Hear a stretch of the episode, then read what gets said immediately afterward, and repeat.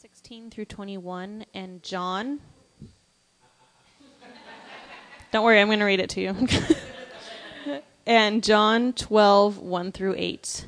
They can be found on pages, for those of you who want to read, 671 and 991 of the Bibles next to your seats, as well as on the screen. Some of you can read that. Oh, you had LASIK. This is God's word. This is what the Lord says He who made a way through the sea, a path through the mighty waters, who drew out the chariots and horses, the army and reinforcements together, and they lay there never to rise again, extinguished, snuffed out like a wick. Forget the former things. Do not dwell on the past. See, I am doing a new thing. Now it springs up. Do you not perceive it? I am making a way in the wilderness and streams in the wasteland. The wild animals honor me, the jackals and the owls, because I provide water in the wilderness and streams in the wasteland to give drink to my people, my chosen, the people I formed for myself, that they may proclaim my praise. Next is John 12, 1 through 8, which is on page 991. Six days before the Passover, Jesus came to Bethany where Lazarus lived, whom Jesus had raised from the dead. Here a dinner was given in Jesus' honor. Martha served, while Lazarus was among those reclining at the table with him. Then Mary took about a pint of pure nard, an expensive perfume. She poured it on Jesus' feet and wiped his feet with her hair, and the house was filled with the fragrance of the perfume. But one of his disciples, Judas Iscariot, who was later to betray him, objected. Why wasn't this perfume sold and the money given to the poor? It was worth a year's wages. He did not say this because he cared about the poor, but because he was a thief. As keeper of the money bag, he used to help himself to what was put into it. Leave her alone, Jesus replied. It was intended that she should save this perfume for the day of my burial. You will always have the poor among you, but you will not always have me. The word of the Lord.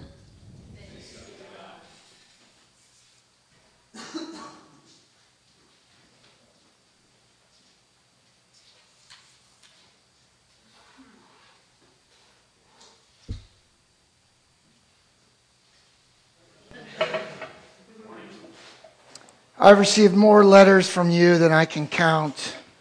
Fan letters that have touched me, made me think, laugh, and moved me to act. I've learned a lot through my mistakes, stumbles, and losses. I've also learned this game is a mighty platform that has given me a voice that can echo well beyond the game. Football has taught me not to be led by obstructions and setbacks, but instead to be led by dreams. I'm totally convinced that the end of my football career is just the beginning of something I haven't even discovered yet. Life is not shrinking for me, it's morphing into a whole new world of possibilities. Pundits will speculate that my effort and drive over the past 18 years were about working to muster, master every aspect of the NFL game. Well, don't believe them.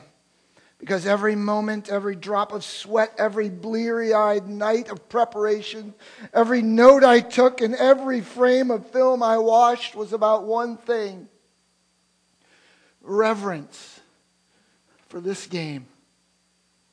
When I look back on my NFL career, I gave everything I had to help my teams walk away with a win. There were other players who were more talented, but there was no one who could out prepare me. And because of that, I have no regrets. There's a scripture reading 2 Timothy 4 7. I have fought the good fight, and I have finished the race. I have kept the faith. Well, I've fought a good fight. I've finished my football race. And after 18 years, it's time.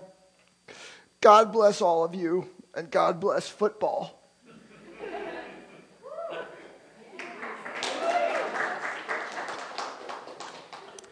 Peyton Manning gave that speech this week.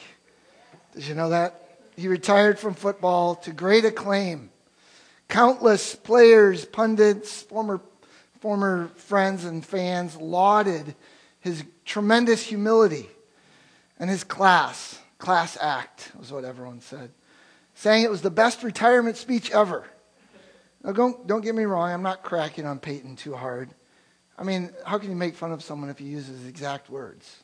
But, and, and I'm a fan. Uh, uh, Sacramento Republic, go Republic. For three years, I'm a Cubs fan for 48 years. Still hoping. And I will shed tears when the Cubs finally win it this October. I think being a diehard fan can be a good thing, even as our culture's kind of unhealthily obsessed with professional sports. It is worth noting that the Apostle Paul, who wrote, I have fought the good fight, I've run the race, I've kept the faith, uh, was shipwrecked, beaten, tortured, uh, bitten by a venomous snake, shook it off into the fire, uh, and then he was martyred.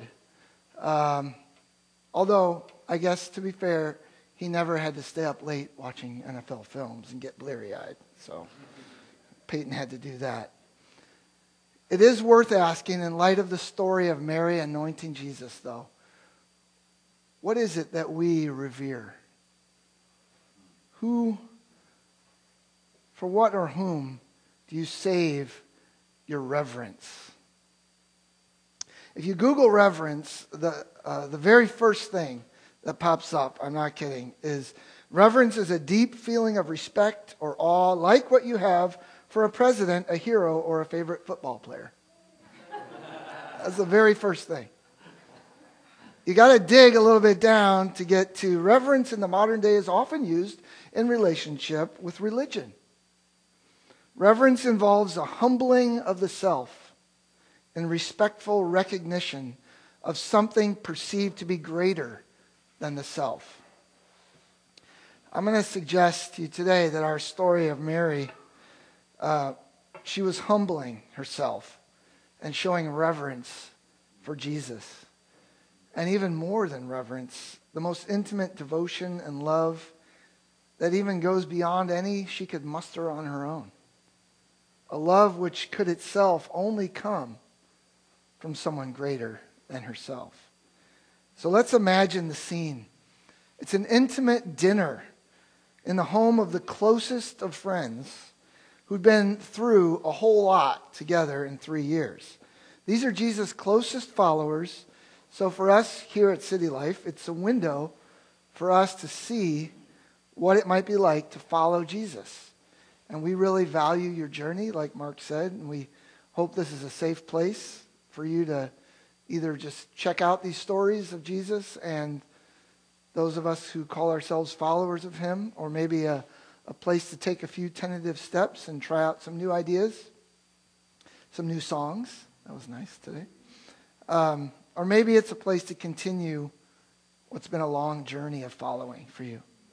And today is a chance for us to embrace our journeys and peek in on some of Jesus' followers in action. This dinner with friends can show us something of what it means and what it might cost for us to follow Jesus. So here they are, close friends after the most eventful three years ever. And here's just a few highlights. This country boy, Jesus, very common name like Joe, drops his carpentry tools and starts speaking with tremendous power and clarity drawing huge crowds, showing great love for all kinds of people who are not valued in that culture homeless, mentally ill, drug addicts, prostitutes, cheats, self important government officials, country bumpkins, day laborers, widows, children. He touched them all, healed them, created tremendous hope that the day that they'd all been waiting for was arriving. The one God had promised to send for generations was here at last with God's healing power to make all things right. This promised king was setting up a new kingdom. It was exciting and new, and they imagined it must replace the current power system. Rome was finally going to be kicked out. That was a big hope. Jesus brought together huge, admiring crowds. He galvanized the religious leaders and the power brokers who plotted together to kill him. But mostly, Jesus invested his life in a, a smallish circle of the unlikeliest of friends. Hated tax collectors, uneducated fishermen, political revolutionaries like Judas, and prostitutes like Mary, delivered from demons. And here they all were in a small house together, just a week or so before his arrest. And after all the miracles and all the amazing teaching, the demonstration of radical love of neighbor and enemies, here they were. But Jesus had lately been talking about his coming death. Did they hear him? A few times he said it very clearly. Once he said, We're going up to Jerusalem, and the Son of Man will be betrayed to the chief priests and the teachers of the law. They will condemn him to death and will turn him over to the Gentiles to be mocked and flogged and crucified. And on the third day, he will be raised to life.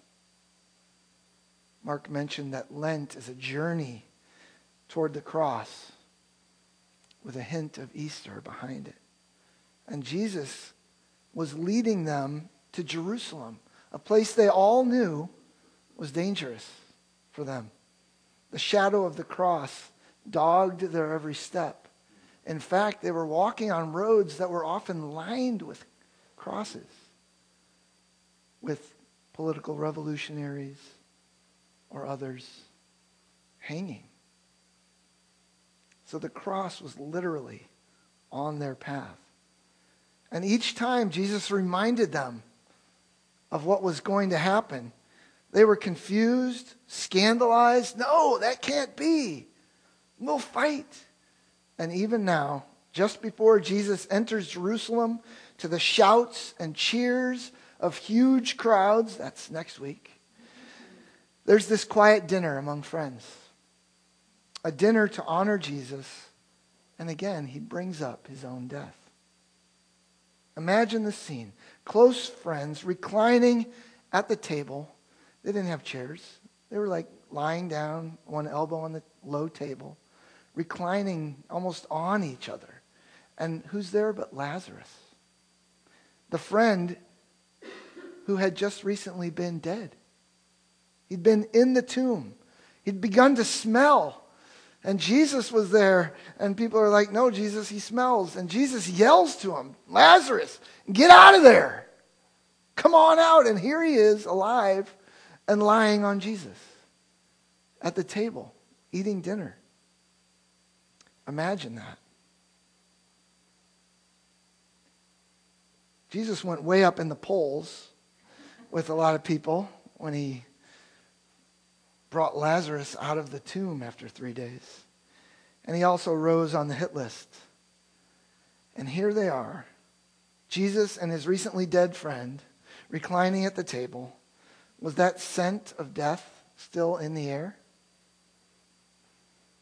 I failed to figure out from Mark if anybody said what their favorite scent was, but I'm guessing chocolate chip cookies, coffee, good perfume, stuff like that. Probably not death. I don't know what death smells like, but I know in movies people cover their noses when they're around it. Maybe Lazarus had been anointed with perfume as well. Did that smell still linger? Was the smell of resurrection in the air, even as the cross loomed? Suddenly, Mary does the unthinkable. She'd already done the unusual. She was sitting at Jesus' feet like a disciple, a place forbidden to women. It was her customary place. She'd already been there before. Jesus had commended her and said, Mary's chosen well to be listening to me rather than running around trying to take care of everything by herself. Then she touches Jesus. Now she's done it. Totally taboo. Then she just goes all the way and lets down her hair. This is not done. This is completely taboo even today in many cultures. And then she uses her hair to wash Jesus' feet. Strange and scandalous in almost any culture. People were definitely going to talk about this. Did you see that? That was untoward.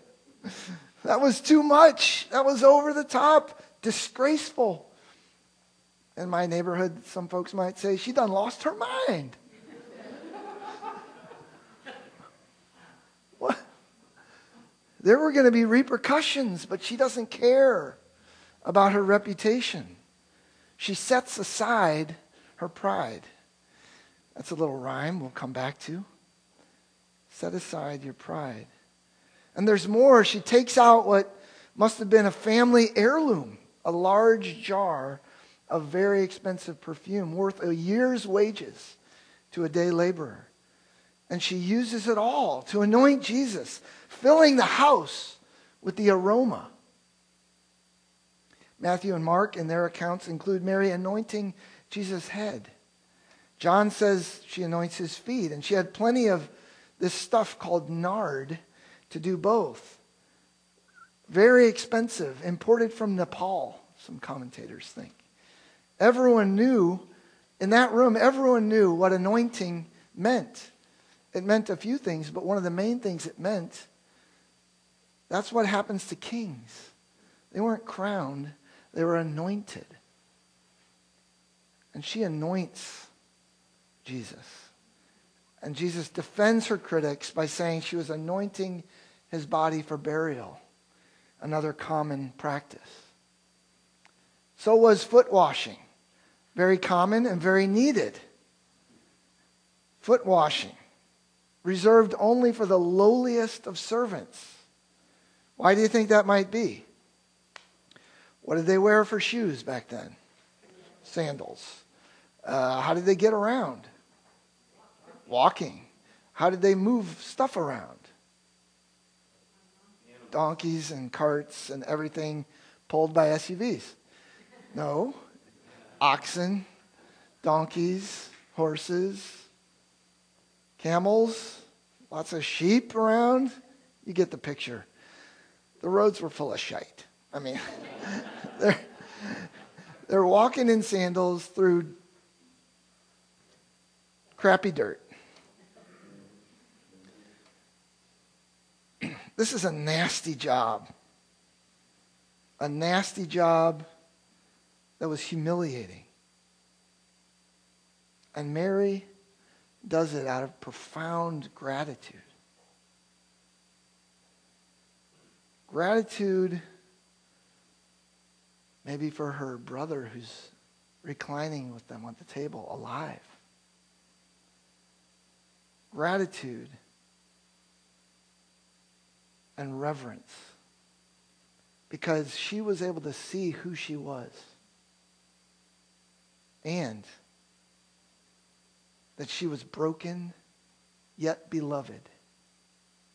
And she recognized who Jesus was a king who was broken for his beloved. That's her and us. And Mary's shocking extravagance, using this pure nard, shamefully wasteful, said some, the most expensive perfume poured out all at once, costing a year's wages. Who does that? Maybe only someone who knew its relative value. You could say it like this a year's wages, wow. Or you could say, a year's wages, so? What is that compared to anointing a king, the king? My one and only Lord, the one and only Lord of all things the only one really worth reverence. No act of devotion is too much. And Jesus knows that. And then Judas pulls out the old plank in the political platform the poor. Seems, seems desperate to me to pull that out. This was expedience uh, using the poor as a football for PR. If you know me, you know I could talk a long time about this part, but I'm just going to say this. Um, any, any good work among the poor is it done in the context of relationships. Judas didn't have relationships. He was a thief, like the text says. Um, and he was just pulling that out. It's like politicians saying, uh, our policies help children and education. You know, how easy is that? Their policies hurt children. Ooh, wait. What am I? Am I for or against hurting children? Um, and Jesus answers and says, You will always have the poor with you. And so I'm, the only thing I'm going to say about that is think about that word with.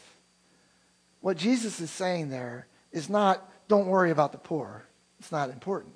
What he's saying is, you always are going to have the opportunity to forge and develop and culture and nurture relationships with the poor around you. So do that. Get in those relationships. Meanwhile, open your eyes to what is right in front of you the King. What does it mean to follow Jesus? Here's Mary with the least cred of all Jesus' disciples, a woman left out of the power structure of this society. And she had the intuition to revere him as king, but also to see the cross looming ahead. The cross, which puts everything in her life and in the cosmos into proper perspective. The cross, which Jesus had told all the men about three times. And you know what they say about men's intuition? Nothing. They don't. They don't say anything about it. Mary saw what they couldn't see or they wouldn't see. So she set aside her pride. And here's another rhyme. She got lost in the cross. Kind of rhymes. She lost herself and she somehow knew that she would never be good enough to deserve or demand anything of the king. She could never earn such a sacrifice. Because she knew that, she could accept with gratitude that sacrifice and give everything she had with joy. There was no hint in her gift of trying to pay back or, or hoping to please enough or glorying in her ability to give more than others.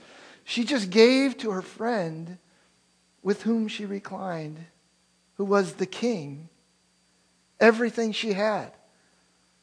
That extravagant giving can only be produced as a reflection of the perfect love and grace that she had been filled with.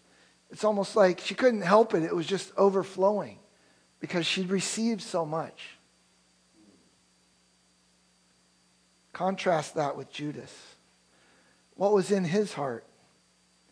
Maybe he was angry because Jesus wasn't rising to political power the way Judas thought he should. He was a zealot who believed, the zealots believed, if they turned Israel back to God through rigorous obedience and incited war against the Romans, the Messiah, which literally means anointed one, duh, would arise to lead them to establish his kingdom. Judas was so intent on his plan to find the Messiah, the anointed one, that he didn't recognize the anointing of the king that was happening in the room right in front of him. Maybe he was jealous of the close relationships that he saw. Why, why does Lazarus get to sit right next to Jesus? Maybe he saw that intimacy and he knew that he didn't have that and he was bitter and he was angry because God and the world owed him a better life.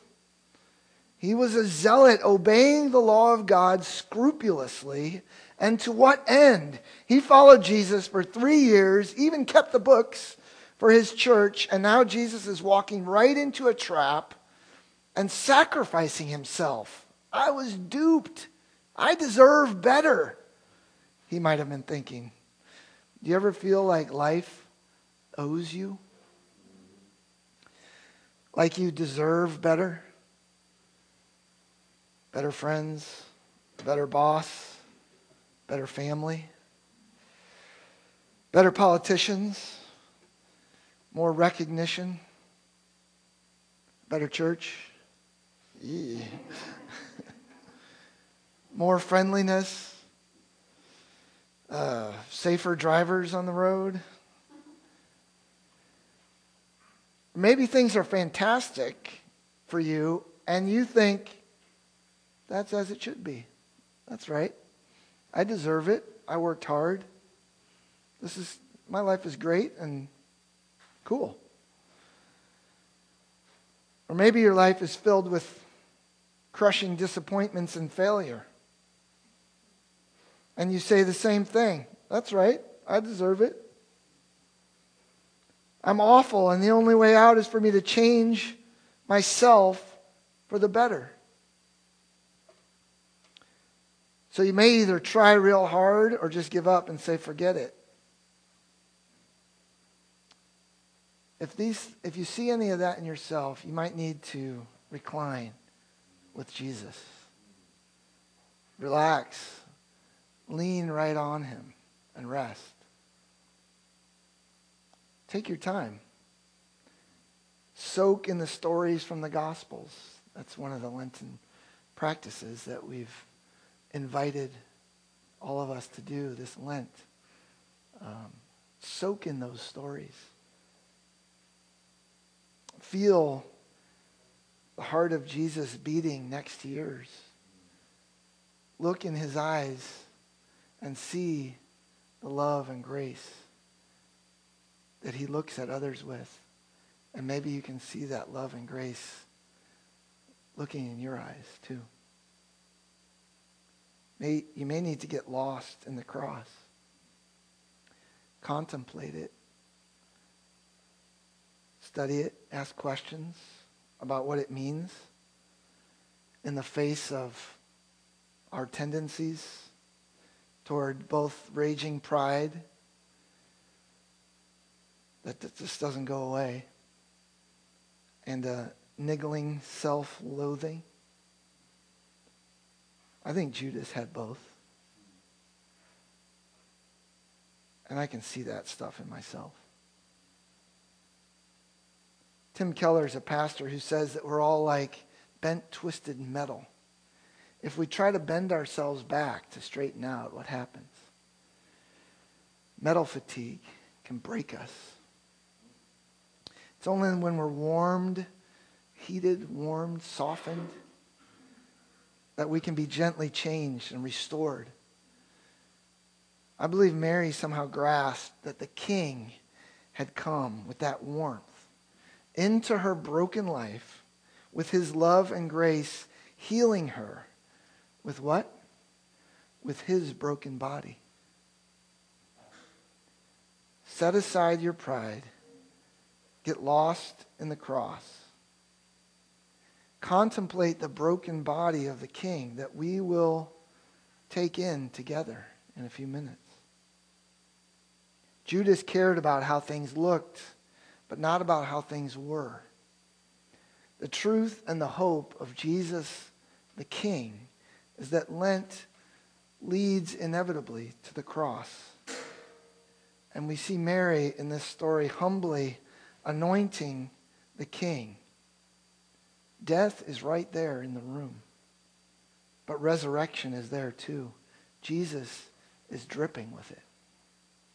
And the aroma of Easter is in the air. Let's pray.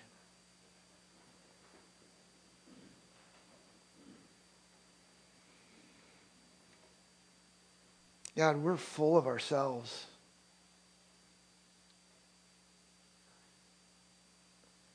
we either think that things are going great because we've worked hard and we deserve it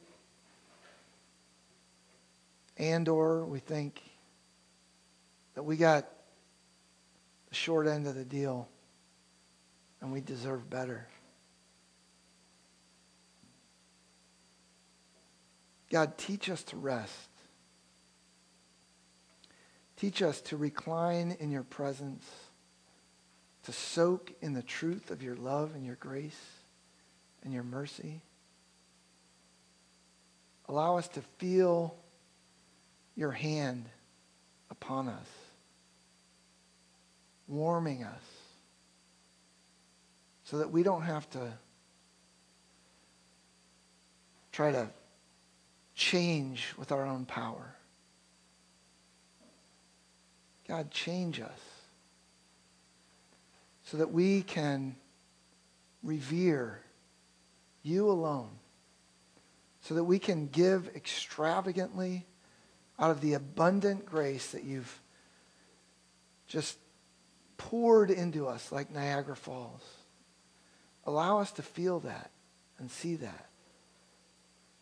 And then let that grace just spill everywhere we go